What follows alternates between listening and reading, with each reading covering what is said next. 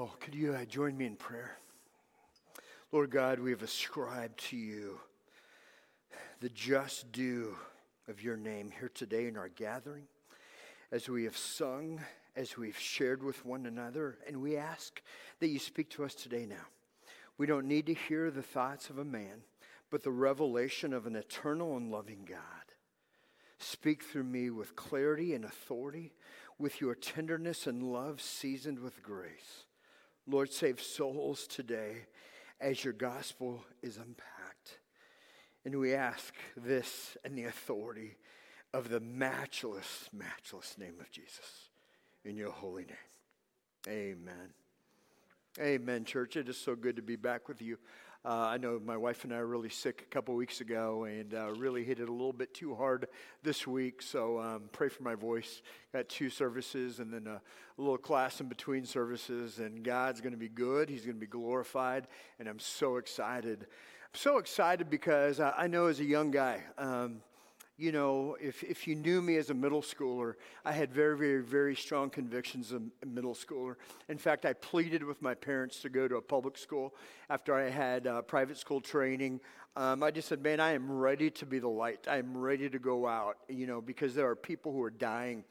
And, uh, and I tell you, there's nothing about the world that scared me. And, and I know sometimes as a communicator, you don't want to, you know, set yourself up as invincible or all that kind of stuff. I'm just being really honest. I was so jazzed to be able to get the gospel out there in whatever context I could uh, um, get it in. But I lost the war. Um, I went to a private high school, um, but I did meet my wife, so it was not all for, for loss.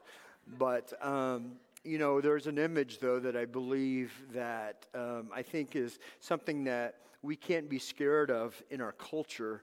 Um, but it is this idea that God has called you and I to be ambassadors and called the church to be a life saving station, not a country club. And as a pastor in the American church, that is always a battle because country club members always demand country club status, country club ease, all of that kind of stuff, as, a, as though it's all about them. And really, I, I, just, I love this imagery of lighthouses. That's why I love Michigan. Michigan's got lots of lighthouses. And the function of a lighthouse is to pro- provide warning. And uh, as you see, very rough waves out there. And, uh, but really, our job as a church is not to hide in the lighthouse and say, hey, we're going to be the light uh, man, I tell you, that is the gospel does that. We have the opportunity to accept the invitation of a risen Lord. And this same Jesus who walked on water, even stormy waters, is the one who invites you and I out there to really be the gospel out there in the context in which God has for each one of us. It's a beautiful thing. Yet at the same time, we want to take very seriously that we have got to be men and women and children who know the gospel. Um, that is what we bleed about here because that is what the Word of God bleeds over. It comes back to the gospel. So I want you to turn your Bibles to uh, 1 Corinthians uh, chapter 1. It's on page 1131 in the uh, Bible under the seat in front of you. I want everyone to follow along as we talk through the text. But uh, the Apostle Paul is addressing a, a people that I think uh, what he is doing is a demonstration for all of us. Man, we, we have got to know our stuff, church. We got to know the Word of God. We got to know the gospel.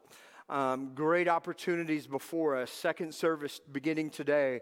Uh, Matt Hennessy is teaching a class. It's called Basics of Christianity, but really the fundamentals are that we still know the gospel, that we are able to be salt and light, and that we be a salt shaker out there um, to a world that so desperately needs seasoning and everything that salt does. Um, but also this Saturday, there's opportunity at Haven. A lot of our Grace Springers have, have really sponsored this opportunity for this author who is um, written Mama Bear Apologetics. Um, for any of you, it's, it's not just for kids, it's for all age groups, as well as the class second service for all age groups, because we need to know the gospel. But again, let me put a caveat to that. We don't do this just to get in our own country clubs and just uh, debate theology. We do this so that we know um, really how to engage the various cultures in which God has positioned us. So that's why we do these things. So it's equipping opportunity. Um, but anyway, um, Before we get into reading the text and talking through the text, uh, what's really important for us in any Bible reader is to get contextualization. And so I want to give you the contextualization of this particular text. This is a letter, it's written by the Apostle Paul to an audience. And you just need to know that he does something that I think is something we really want the peer pressure here of Grace Spring Bible Church to pressure you into putting on these same lenses looking through the world with a, a biblical worldview, with a gospel centered worldview. So, the gospel lens we are going to be reminded of today as we go out. And really, high schoolers, as you go out to college, trust me, man, you have nothing to fear. I, I get, I get so concerned when I see these fearful even parents saying, okay, they're going out to the world. And yes, but man, when you've got the gospel as center and core, it's like a lighthouse, man. You, you, you, you are grounded and you can take on anything. And I tell you, I was so ready for Oregon State. In fact, when I was in high school, I prayed, Lord, I want to play ball at a Division One school so I can not only be on the mission field of the D1 school, but be the mission field of a team so that everybody on the team will hear the gospel of Jesus Christ. And that drove me through high school.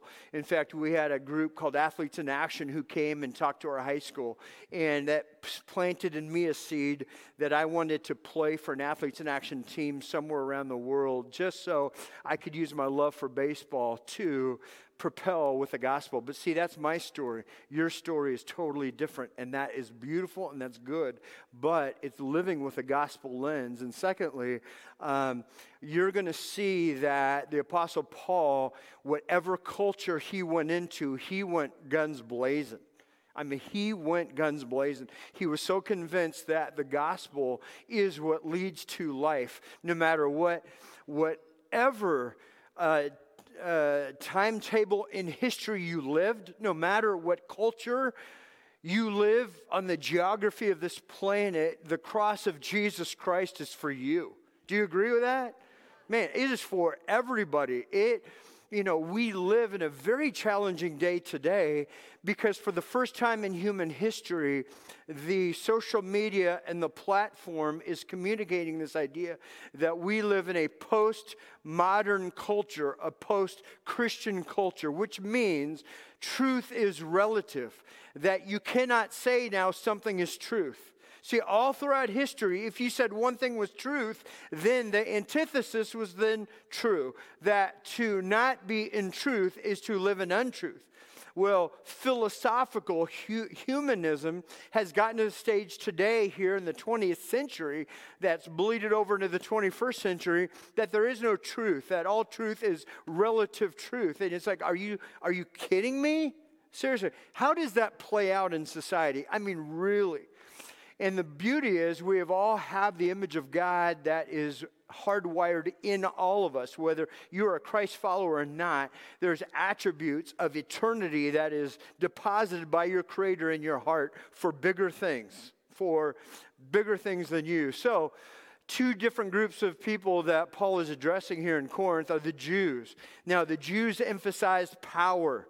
They wanted freedom from Rome. They had been uh, highlighting this idea that a Messiah would come, but they were looking for a Messiah that was all about power and demonstration of signs and those kinds of things. But then also, as opposed to two different uh, church plants, one to the Jews and one to the Gentiles, the Apostle Paul says we are going to do something absolutely radical. What we're going to do is we're going to put the Jews and the Gentiles together under one roof. Now, Gentiles hated the Jews, and the Jews didn't have a fondness for the Gentiles. And so now it's like, good luck trying to put these under one roof. And you know, we see the impossibility of that. However, every week when we see any sports activity, you will see stadiums packed all with their team colors, and everyone under that same roof are cheering for the same team, but they have a whole lot of different positions and political persuasions and all of that, right? But they're uh, brought together under one authority. And so, this is what the Apostle Paul is going to do because he's going to talk to not only Jews but Greeks. He's emphasizing wisdom He's going to emphasize wisdom because wisdom was hugely important for the Greeks. But as we're going to see today, everything to the Greek thinker and the Jew thinker everyone is going to hear the message of the gospel and say, You were foolish, you were foolish, you were foolish. And trust me, I have had my share when I was in the corporate world of hearing, You were foolish, Brian, for believing that. Or at, at uh, the, place I went to school, You're foolish for believing that. It's like, All right, all right, okay. You might consider me foolish, but I know that I know that I know these are the words to lead to life. And uh, God doesn't love you any less. I'm just hope that the closer we are in relationship, you will see the good and the bad and how I go through the bad. And hopefully that will be a little bit different than one without Christ. Amen? Um, so, foolish clarity, those who reject the message of the cross, um, those who reject the message of the cross see everything that we are doing here today is foolish. Seeing how you're spending your money, foolish. How you're spending your time, foolish. But you know what? It is what it is. 1 Corinthians chapter 1. Uh, we're we're going to talk through this um, in, in phases here. But if I could give just really an outline, it is the outline is a foolish message delivered to a foolish people by a foolish messenger.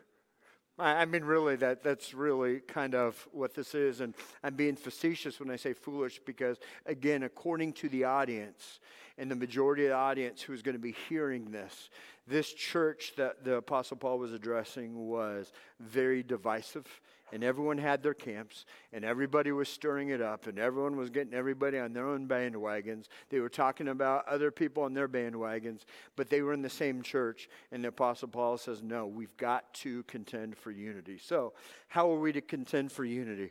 Uh, verse 18 says, For the word of the cross is folly to those who are perishing, but to us who are being saved, it is the power of God. What is so fascinating is I want to take you to Corinth right now. Um, Corinth, this picture here in Corinth is a theater that was excavated here in Corinth, and this is the location in which uh, the Apostle Paul um, would find himself um, referring to. Um, the Apostle Paul really did most of his uh, teaching um, at the synagogues, but when he was cast out of the synagogue, now it's just kind of like this place right here that you are seeing is the social media platform of the day that in Rome, people would come here. So, sophists would come here. Those in wisdom would come here. They would do their tours here because on one side of this, there was an amphitheater that could seat as many as 18,000 people. But then on the back side, there was an auditorium that could seat up to 2,000 people. And it's this auditorium that sophists would come and they would impart their wisdom from all over the world. So this is the version of TED Talks would happen here. And uh, again, everything was about the oratory skills and uh, all of that. Uh, again, even more than the message, people were impressed by how you said what you said. Are you living by what you were saying? And so, uh, anyway, I think what's tragic is many who are outside the church, at least they live as pagans. It's like good for them. They live as pagans. I think tragically, so many inside the church live like pagans, but because they go to church, they think something is uh, different. But there is a terminology um, that I just learned when I was studying for the sermons called catfishing. Um, any of you catfish? Okay, well, catfishing um, is not the uh, looking for a, uh, a bottom feeder fish. Catfishing is if you've ever been duped by somebody who pretended to be there's someone they're not online and you think you're talking to a Nigerian prince, and really you're talking to Stan, who's at the basement of his mom, uh, mom's uh, basement, who is trying to rob you of your money. Um, that terminology is called catfishing, and so really Paul's addressing catfishing. You who are projecting yourself one way, but really living something else. So uh, the Apostle Paul, this is going to be his platform. So again, we're at this foolish message. Um, For it is written, so he quotes from Isaiah 29 14. He says, I will destroy the wisdom of the wise and the discernment of the discerning I will thwart. Where is the one who is wise? Where is the scribe? Where is the debater of this age? So, three rhetorical questions right there. So, he is exercising Greek uh, rhetorical oratory practice there, which I, I think is pretty cool. Um, so, he is engaging, he's connecting with the culture he is in. He says, Has not God made, the fool, uh, made foolish the wisdom of the world? Um, I see it all the time. We see it in the news, don't we? That's why I say our society is so ripe for the gospel of Jesus Christ, I do not at least, in the least, get discouraged over the times we're in. I get discouraged when our message becomes politics and not the gospel. I get discouraged when our priorities become our preferences versus what is it that is going to reach the, uh, the generation that needs so desperately this gospel in which we proclaim. So, um, as he's going on, he says, um, for since in the wisdom of God, the world did not know God through wisdom, it was pleased through folly of what we preach to save those who believe. For Jews demand a sign, and Greeks seek wisdom, but we preach Christ crucified, a stumbling block to Jews and folly to Gentiles. But to those who are called, both Jews and, and Greeks, Christ, the power of God and the wisdom of God. For the foolishness of God is wiser than men, and the weakness of God is stronger than men. Um, man, I got so much of that paragraph underlined in my Bible. Um, it's just so good. But really, why is he acknowledging that our gospel is considered foolish, it's because of a crucified Savior. To the Jews who are all about power, it's like there's nothing at all strong about that act. Therefore, to many Jews, um, Jesus is an embarrassment because it's like, how in the world could you possibly believe this Messiah that was prophesied all the way back in Genesis 3? How can you see Jesus as the fulfillment of that? Well, that's what I love that we have a historical faith that's united, cover to cover, Genesis to Revelation is the greatest miracle of the unity of the message of of a loving God who, as Raina so eloquently put in sharing the story of the gospel, it's just like through the love of God, He did everything. And the cross is a reminder of the Lord doing everything to um, be able to bridge the gap between a holy God and sinful humanity. Amen? So, and the Greek said, I mean, even the Romans, Romans won't even crucify their own. I mean, crucifixion was like the most shameful way to die. So to the Greeks, it's ridiculous. Oh, Jesus, he died on a cross? Yeah, right.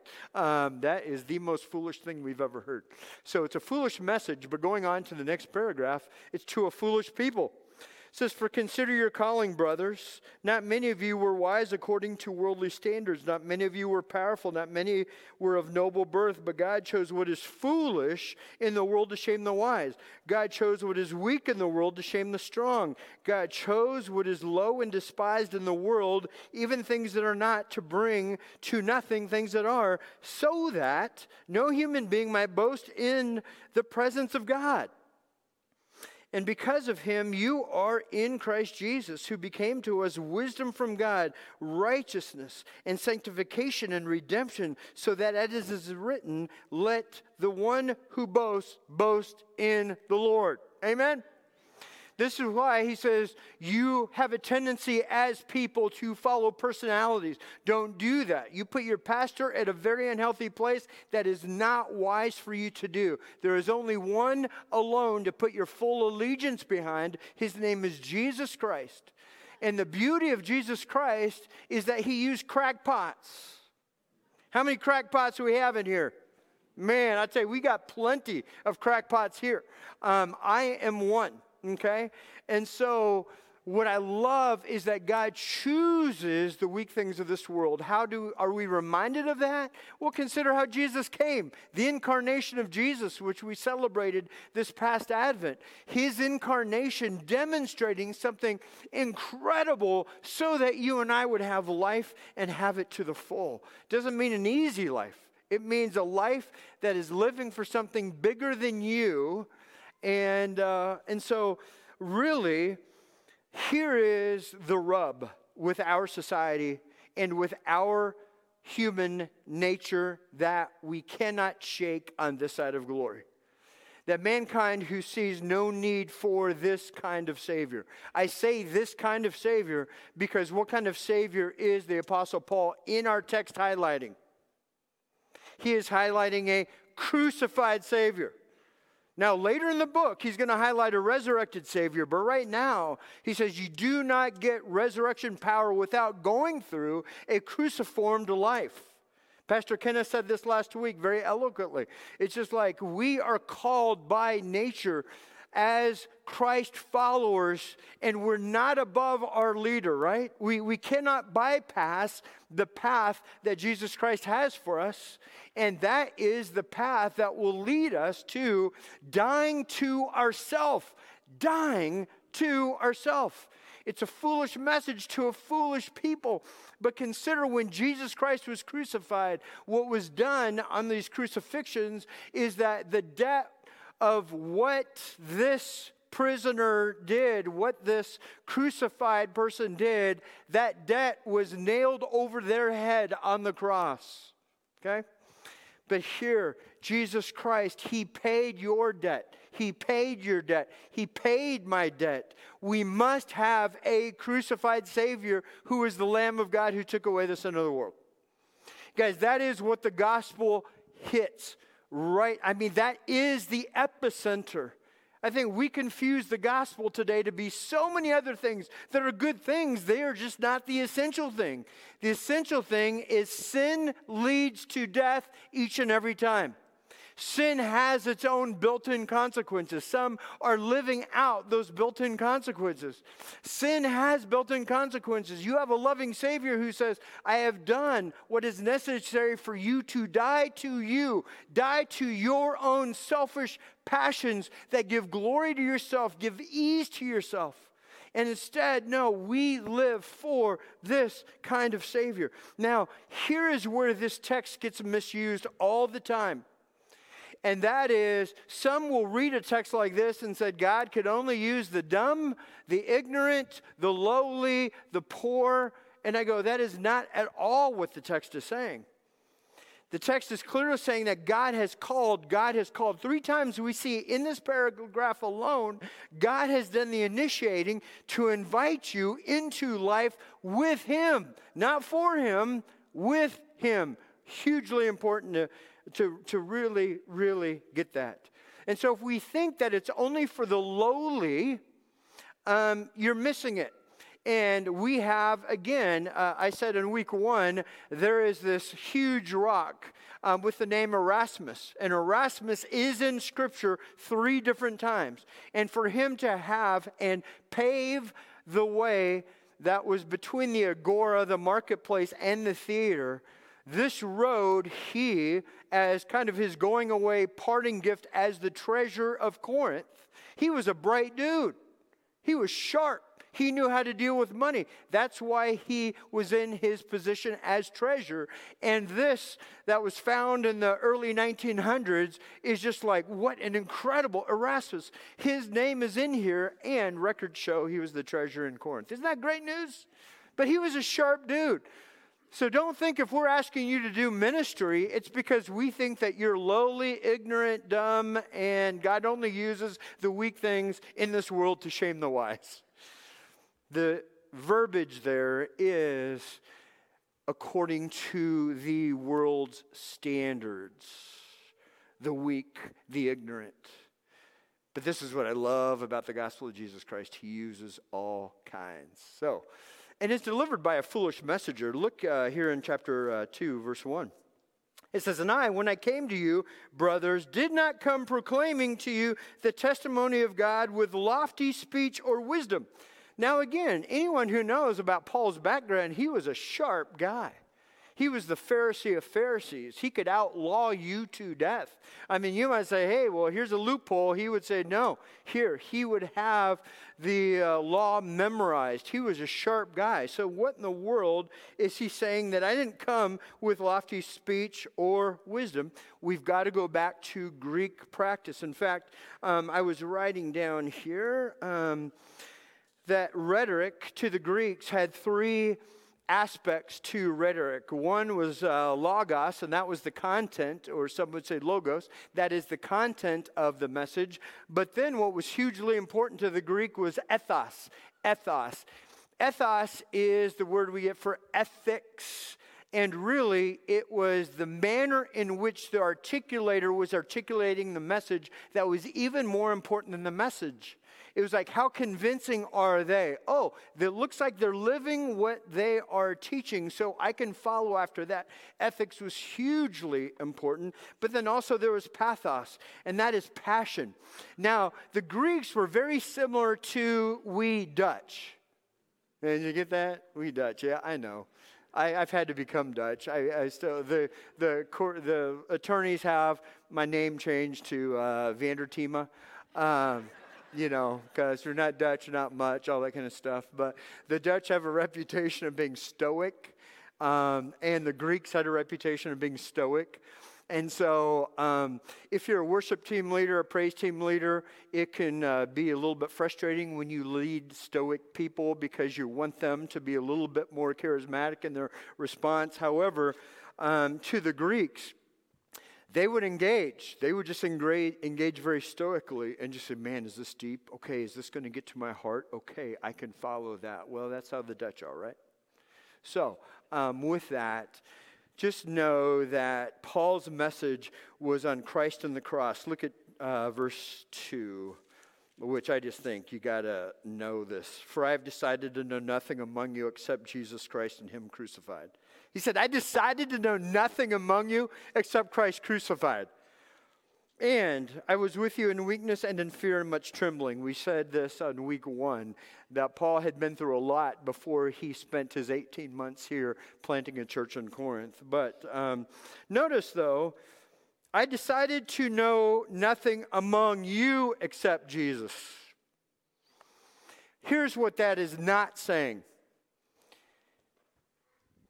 hey man, what about the Buffalo Bills or what about the Cincinnati uh, Bengals or what about the whatever? And you go, yeah, I don't care about that. I just want to talk Jesus. Uh, no, that is not what he's saying. Yeah, engage people in culture, okay? He's just saying that everything about me is going to highlight Jesus, Jesus, Jesus, the crucified Jesus, and how the crucified Jesus affects all of life. So, um, if I could recommend a book to you, um, it would be uh, this by C.J. Mahaney, Living the Cross Centered Life. Short book. You could read it very quickly. But um, if I could summarize it for you, what does living a cross centered life look like? Well, it's that you run to the cross when you sin. Okay? As people who are sinners, we are called saints. That's where our identity is as children of the King. However, we cannot, cannot shake the sin nature from us. However, the expectation of the Holy Spirit of God is that we will rely on Him and continue to put sin to death so we can live with Him. That means that when you fail, and you will fail, and I will fail, instead of running from God, you run to Him. That's the sign that you understand what Jesus did for you. We've got plenty of people in church world who are filled with guilt and shame, and they stay away from church, especially in times like these where it's like, hey, man, I haven't been to church in two years. Uh, man, if I come back, I, am going to feel guilty about that. I go, no, no, come back. This is the body of Christ at work. This is the living organism. But run to the cross when you sin. Don't run from the cross because that is just a demonstration that you don't get the power of the gospel. too is be motivated by the cross and how you live all of life. Be motivated by the cross and how you live. This is the beauty of the depth of the gospel of Jesus Christ that in no matter what context you ever find yourself, you are able to understand and learn what the values is of that particular culture and you're able then to tie how the gospel is able to attack and meet the need of that culture. Trust me, here's a guy where, you know, you know this at nauseum, but for those of you who are new, I see some new faces today. Um, I was raised in Southern California. Some of you are like, oh, poor guy. I know, I know. I was raised in Southern California. I know. Some of you have the look of, what are you doing here? Okay, well, that's called calling. Um, but what I was comfortable with in California was that if you didn't go to church, you didn't live anything like you like those who went to church. I mean, it's like, hey, I'm pagan, and I, I love that I'm pagan. And then I moved to Texas, and I mean, that was the shocker of shockers. It was so shocking because everybody went to church there. I, it just it blew my world to say, what in the world? I, I, everyone goes to church, and I'm working with guys who say, "Yeah, I'm a Christian, and I go to this church." And then they're inviting me to the strip club for lunch because they had great chicken nuggets and entertainment was great. And I'm like, "What?" This is, you're catfishing, man. You are catfishing. You are trying to portray something that is not the gospel at all. But you see how those different cultural contexts, if you're sharing the, uh, the gospel in a very pagan society, you've got to find ways to connect the gospel to that society so that people will listen. Um, that's how we get to persuade. Um, but it's the Holy Spirit of God in us. We just have to do our part and just say, let's know our stuff, church. Be motivated by the cross and how you live, have it impact all of life, and allow the cross to, in, yeah, to influence all of your life, all of your life. That is something that is the hardest thing as a pastor in the Church of Jesus Christ is we have all kinds here, and I praise God for that, and that is very difficult. I still see rivalries and divisions. Some people will say, well, man, I got more of the Holy Spirit. Other people who don't, well, then they're a little bit lesser, and if they could only just get to my standard of Holy Spirit following, and it's like, okay, get off your high horse. Get off your high horse because you do not know how the Holy Spirit of God is working in every life. And you might see signs. And this is why being a discipleship church is very awesome and very dangerous because I see discipleship leaders all the time misusing their influence and stirring up the pot as opposed to bring unity in the body of Christ because preferences, our preferences should be the preferences that are followed. And then we get everyone on our bandwagon, and then we look down on those who are not our bandwagon. Trust me, as a pastor, this is the battle I fight every time, and I crazily hit my button. Um, so, anyway, with all of that, please understand all of us are susceptible. We are in a daily spiritual battle every time.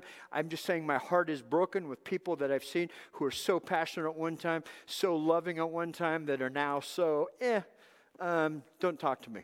Um, that's tragic sharing a Christ centered gospel or cross centered gospel is this emphasize Jesus, not rules. See, we can't just live by our lifestyle. We've got to live by our talk. We got to make sure we're not catfishing. We are living what we are proclaiming. Amen? And so, to do that, we've got to, we live in a day, this is the only thing that will press through postmodern nonsense in which we live today, and that is emphasize Jesus, not rules. Emphasize Jesus, not rules. We live in our culture of Southwest Michigan that it's also highly traditional, highly religious, all of that kind of thing. Now we're the, you know, the, the tide is turning. However, we still live in a part of Michigan where people won't look at you crazily for going to church. However, I think many times we just totally water down the gospel and we confuse the gospel to be going to church. No, the gospel is not going to church. The gospel is a relationship with Jesus Christ our Lord.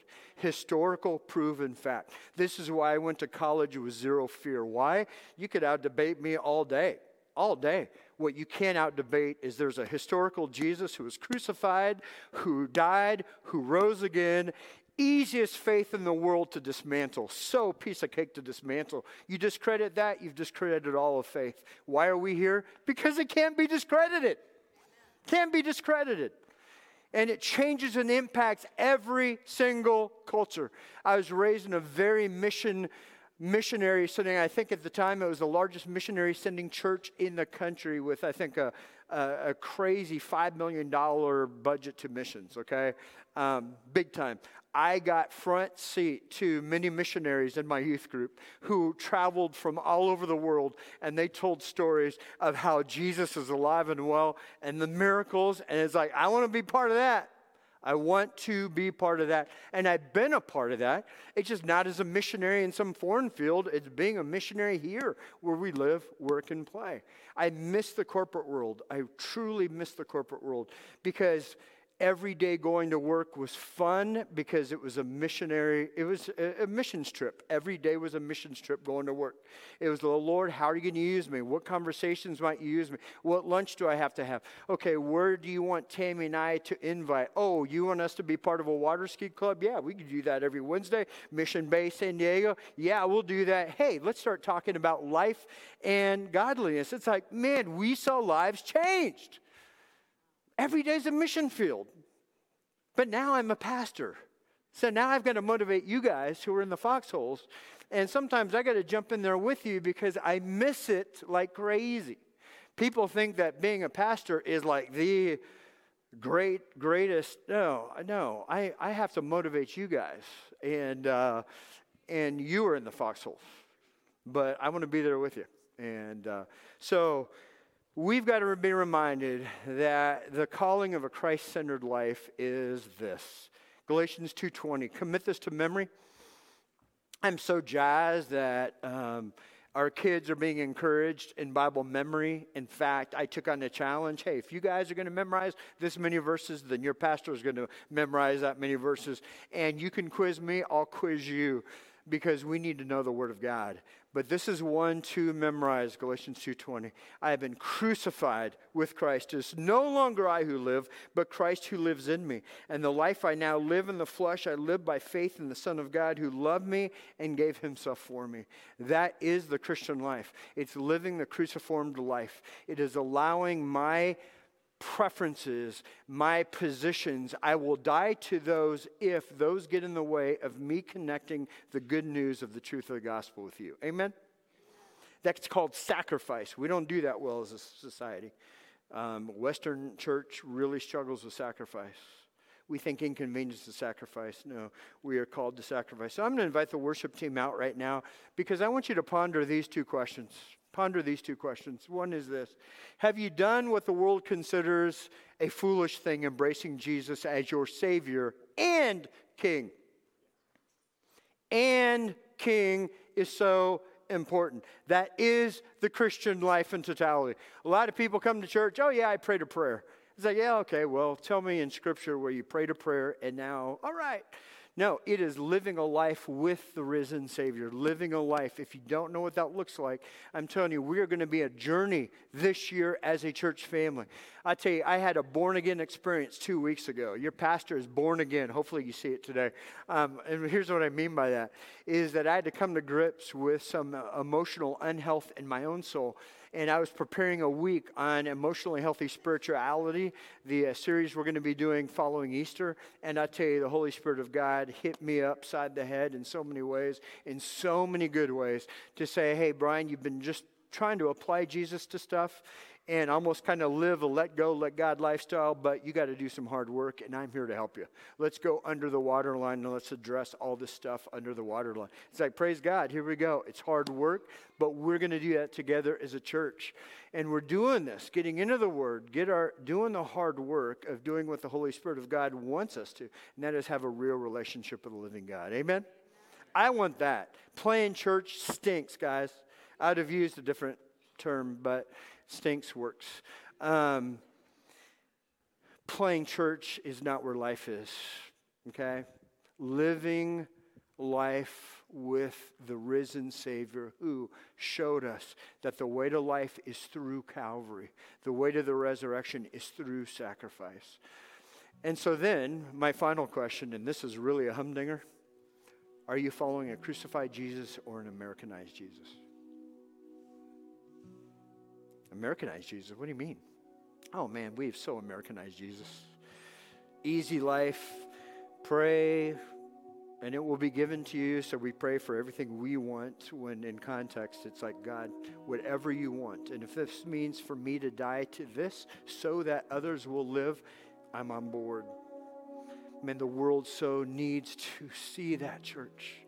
They don't want you to be catfishing them, saying one thing, doing something totally else, misrepresenting your Savior and Lord. This is the opportunity for us to be a gymnasium family of faith to encourage one another. Amen. So these notes are on our church app. Uh, man, I pray that you're working through our growth guides. Those are designed to help you grow deeper in your walk with faith. But you know what? Let's let me pray over you, church. It's been a, such a beautiful, beautiful time here. Let me pray.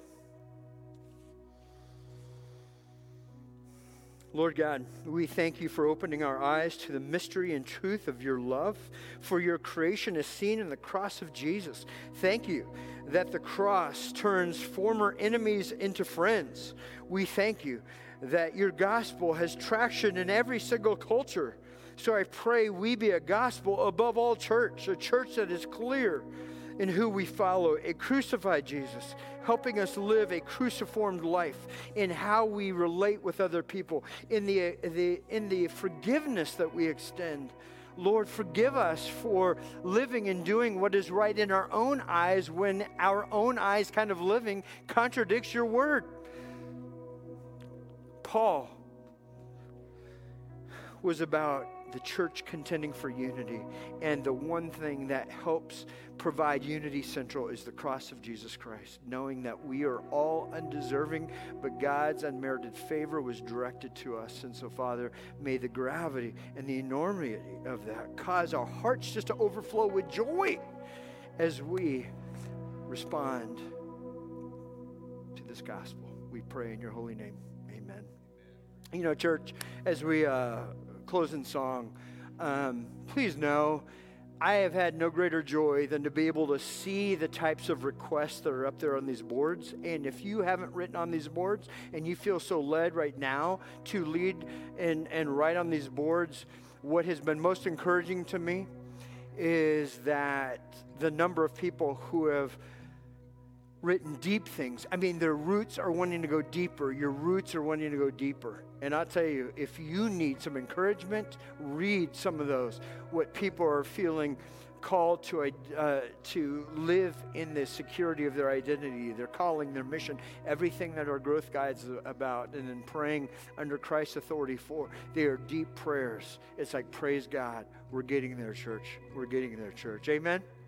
So let's rise and let's sing and let's celebrate our Savior and